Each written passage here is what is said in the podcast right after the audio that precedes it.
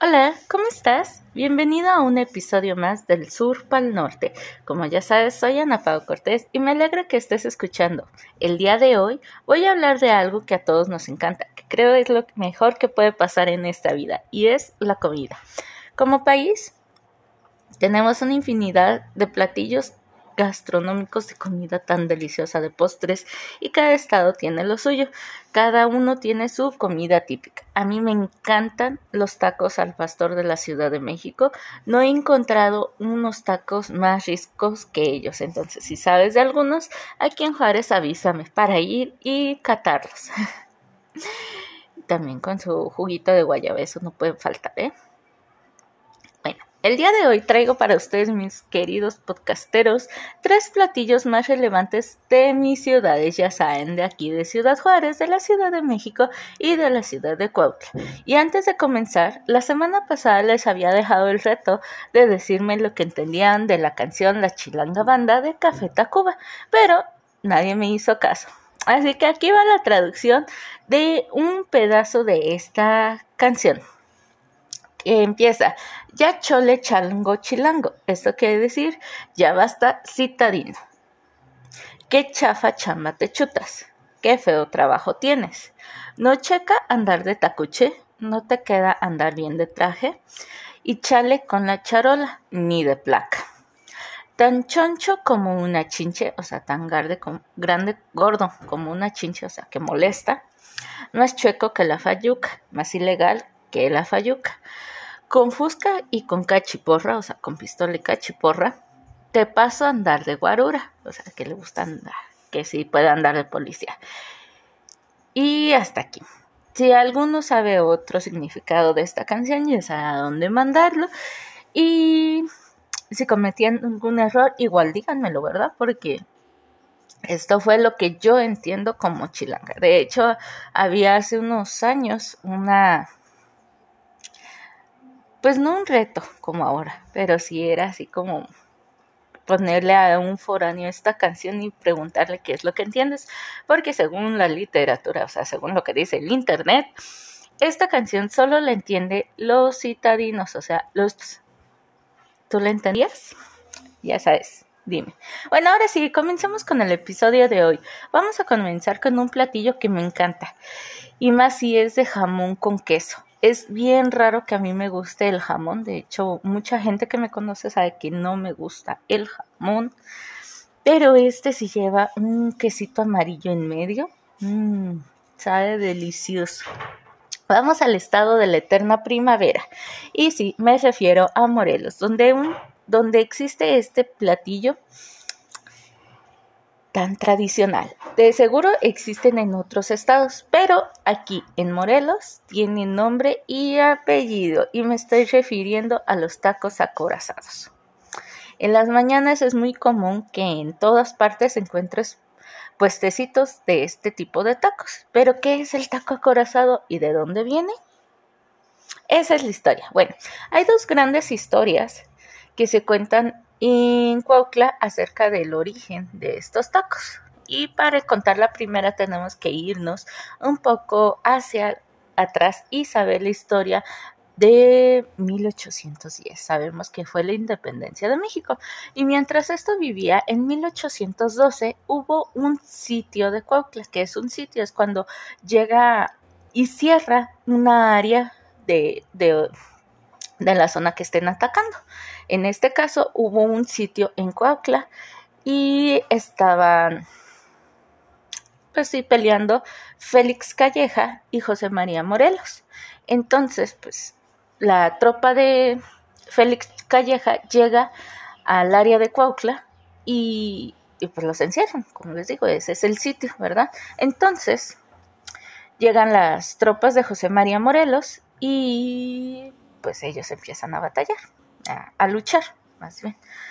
Y como este no es un podcast de historia, es importante que conozcan esto, porque porque al momento de empezar con esta guerrilla, pues los hombres tenían que salir y muchas veces no había tiempo para que regresaran a sus casas y comieran. Entonces las mujeres de esa época muy valientemente empezaron a reunirse y empezaron a hacer guisados y comida y llevársela a los hombres, pero se dieron cuenta que pues obviamente no podían llevárselas en platos y vasos, porque si no, pues, era contraproducente, ¿cómo iban a poder comérselo? Entonces lo que hacían es que agarraban un, dos tortillas de dos tortillas de maíz, le ponían una cucharada de arroz y luego el guisado que hubieran hecho ese día.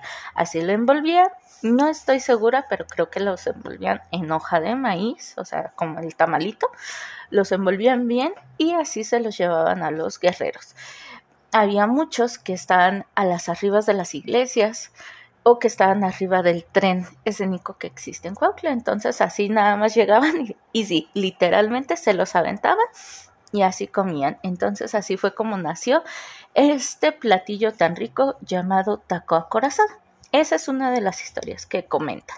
Pero hay otra que habla acerca de una señora que se llama Felicita Sánchez, la cual al verse sin trabajo decidió hacer algo pues por ella misma, ¿verdad? Hacer, empezar a vender algo. Entonces hizo arroz, agarró un kilo de tortillas y huevos cocidos con otro guisado, mm, no mencionaba qué guisado era, y se fue a venderlos a la estación del tren escénico. Bueno, del tren. Ahora es el tren escénico. Y de hecho ahí está un museo que visítenlo, es el Museo del Sitio de Cuautla. Está la, la, máquina una de las máquinas que se usaba y es un, lugar muy bonito. Visítenlo si un día van a Cuautla, les va a gustar.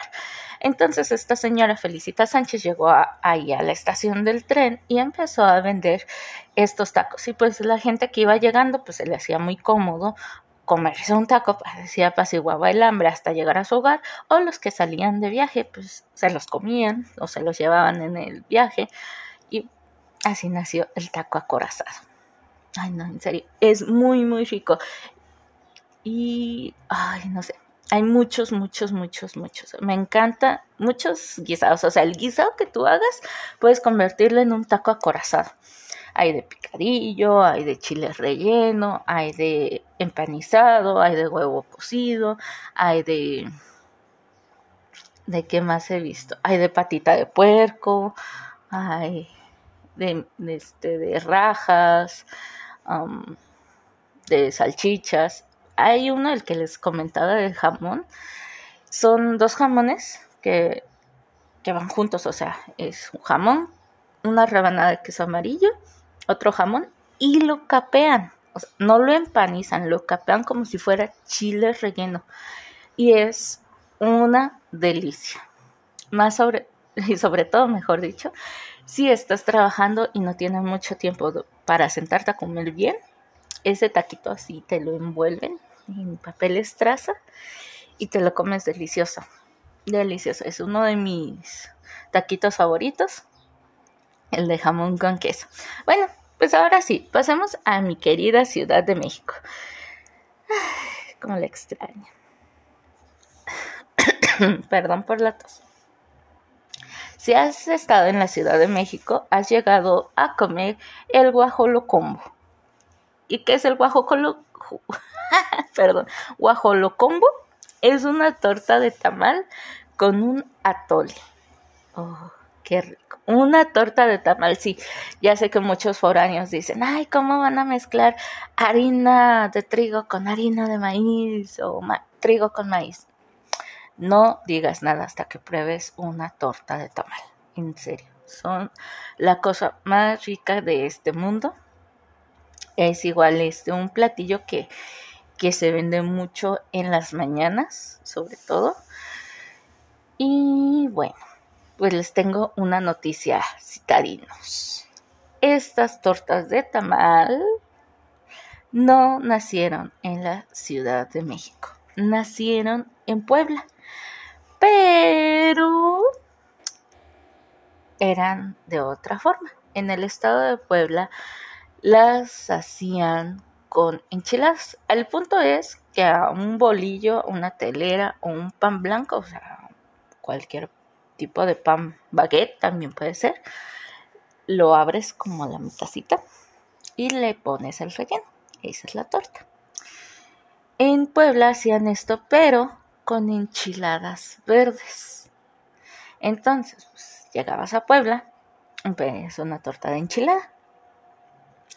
Y te daban tu tortita de enchilada. O sea, también era una tortilla de maíz con salsa, ¿verdad? Por ahí dicen que los mexicanos no sufrimos mucho de al pensar en qué hacer. Porque si a los chilaquiles les pones salsa, ya se hacen chilaquiles. Pero si a la tortilla la fríes en aceite y luego le pones salsa, es enchilada. Y si a esa tortilla le haces, le pones frijolitos encima y luego salsa, ya tienes un sope. Y en fin, tenemos mucha variedad de tortilla con salsas. Total, así es México, somos muy variados. Pero bueno, la gente que empezó a mudarse de Puebla a la Ciudad de México llevaba esta, este platillo, llevaban la torta de enchilada. Entonces, pues a los citadinos les empezó a gustar, pero se les ocurrió también que podían ponerle un tamal en vez de enchilada. Y así fue como nació la guajolota la torta de tamal.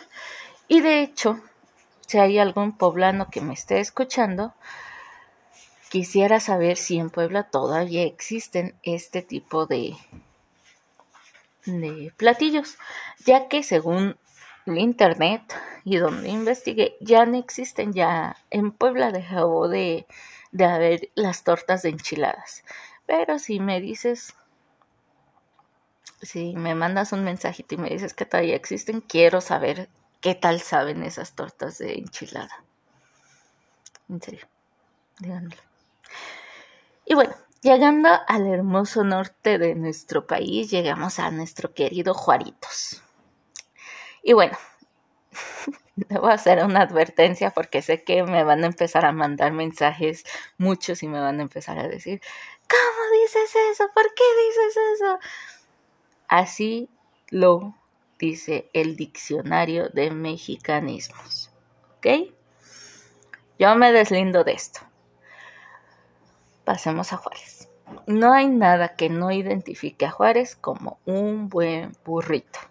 ¿Y qué es un burrito? Pues es una tortilla de harina rellena y envuelta, o sea, enrolladita y hay millones, hay millones, hay muchos guisados, igual que el taco acorazado, que le puedes poner lo que sea. Aquí en Juárez también puedes ponerle lo que sea. Hay, hay burritos de picadillo, hay burritos de deshebrada, hay burritos de asado, de barbacoa, de chile relleno, de chicharrón, de chicharrón prensado, de mole. Ay, los de mole son bien ricos, que ya no puedo comer porque me dan agruras o sea, ya estoy viejita. Ya, ya me volví, este, señora de las medicinas. Ya no puedo comer mole. Y bueno, como les decía, esta, mm, esta, este, este platillo, según esto, su origen no es juarense, es de la ciudad de Guanajuato. Pero la verdad es que a mí no me cuadra eso de que sea de Guanajuato, según el diccionario de mexicanismos. Pues este diccionario menciona que el burrito nació en esta ciudad de Guanajuato en 1845 y que el nombre burrito hace referencia a un taco enrollado relleno de algún guisado. Así dice.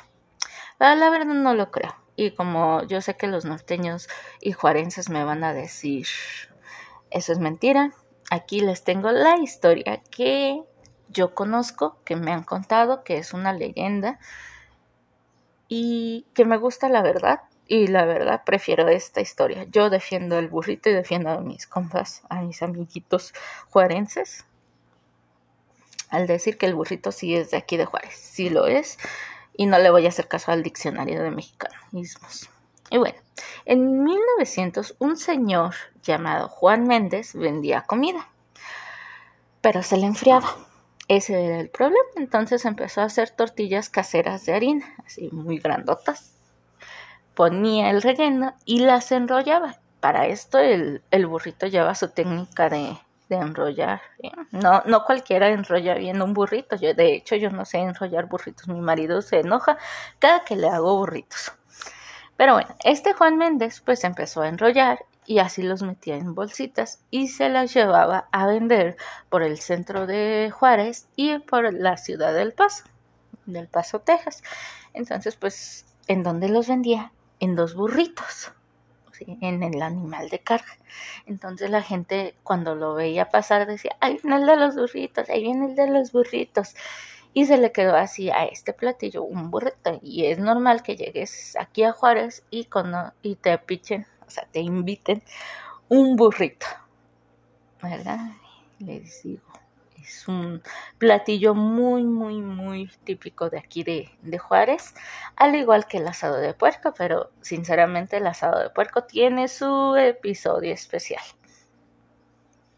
Es un es un guiso muy típico de fiestas que en otro episodio hablaré más de él. Bueno, hay un puesto en los otros dos lugares, pues no, no, no, ya no reconozco, ya no sé dónde estén ricos los tacos a corazón ni las tortas de tamal, sinceramente. Este, tal vez los tacos acorazados que estaban buenos eran los que estaban enfrente de la bodega horrera de Cuautla pero cerró la señora y la extrañamos muchísimo. Eso pasó mucho antes de que yo me viniera a Juárez, Pero esos tacos eran deliciosos. Y bueno, aquí en Juárez, sobre la avenida Tecnológico y Boulevard Zaragoza, enfrente de una gasolinera y un oxo, de hecho este camioncito se estaciona en, en la acera de, de un club nocturno, ahí está, no, Mm, creo que tiene nombre, pero nunca me he fijado. Ahí, este, de martes a domingo, venden burritos. Y hay uno delicioso que me encanta, o sea, su sabor es único. Tiene un picor que sí o sea, sí te enchila, pero te enchila rico, o sea, no es así como ¡Ah! necesito leche para bajarme el, el picor, no. Es un picor muy, muy rico y es el de prensado. Uh, qué rico. Si tienen tiempo y andan por esta zona, pasen por ese burrito de prensado. Se los recomiendo. Y bueno, hasta aquí el capítulo de hoy. Pero antes de que te vayas a almorzar y que me digas qué es lo que comiste hoy, si burritos, tacos acorazados o tortas de tamal, te voy a contar las anécdotas del día. No me podía ir sin eso.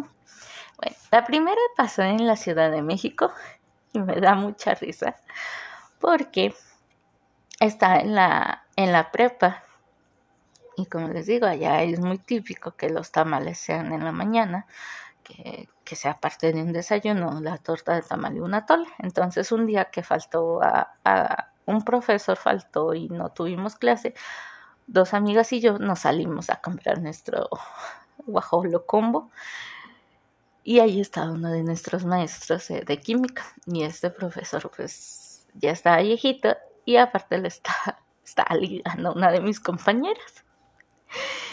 Y me da mucha risa porque el profe nos invitó nuestro combo.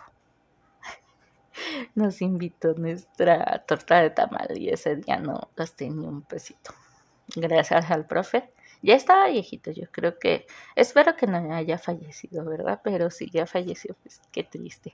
Era un maestro ya muy viejito, el, el que nos compró nuestra torta de tamal y me acuerdo mucho porque la señora, yo ya le iba a pagar, ¿no? Yo iba a pagar mis 15 pesitos y dice, no, no, no, yo, deja que el profe te lo pague. Y yo, ah, bueno, pues ya me quedé con 15 pesitos. Y bueno, cuando llegué a la ciudad de Cuautla, había letreros por todos lados que decían tacos acorazados, tacos acorazados, tacos acorazados.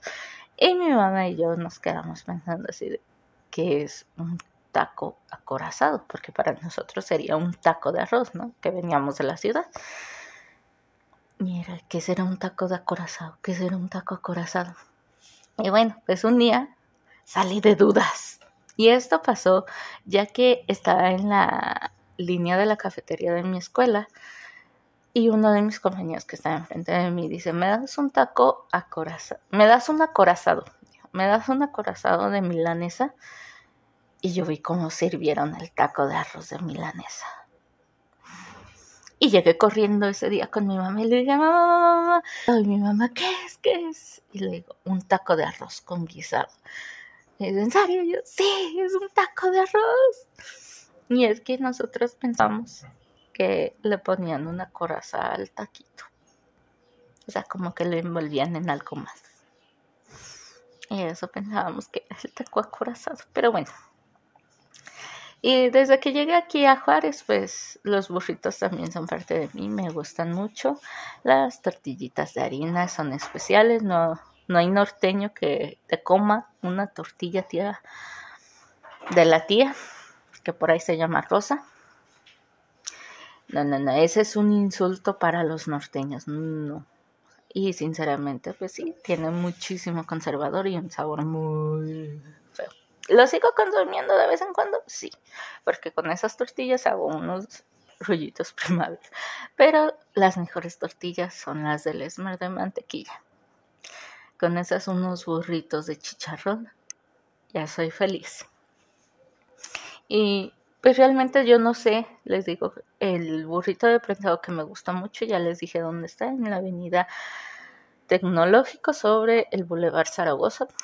Pero si sabes de algún otro lugar que estén ricos, dímelos o invítame uno, píchame uno, ándale, no seas gacho y vamos a probarlo, a ver qué tal están. Prometo ir al lugar que me digan. Y ahora sí llegamos al final de este suculento episodio. Gracias por escucharme. Recuerda seguirme en Instagram como Napao Cortés y mandarme tus comentarios, sugerencias, chistes, chismes. Ya sabes, de seguro te voy a contestar. Nos vemos la próxima semana. Comparte este podcast con tus amigos y no olvides seguirme en las plataformas de streaming como es Spotify, Google Podcast, Radio Public y Podcast. Ya sabes, soy Ana Pau Cortés. Nos vemos la próxima semana. Adiós.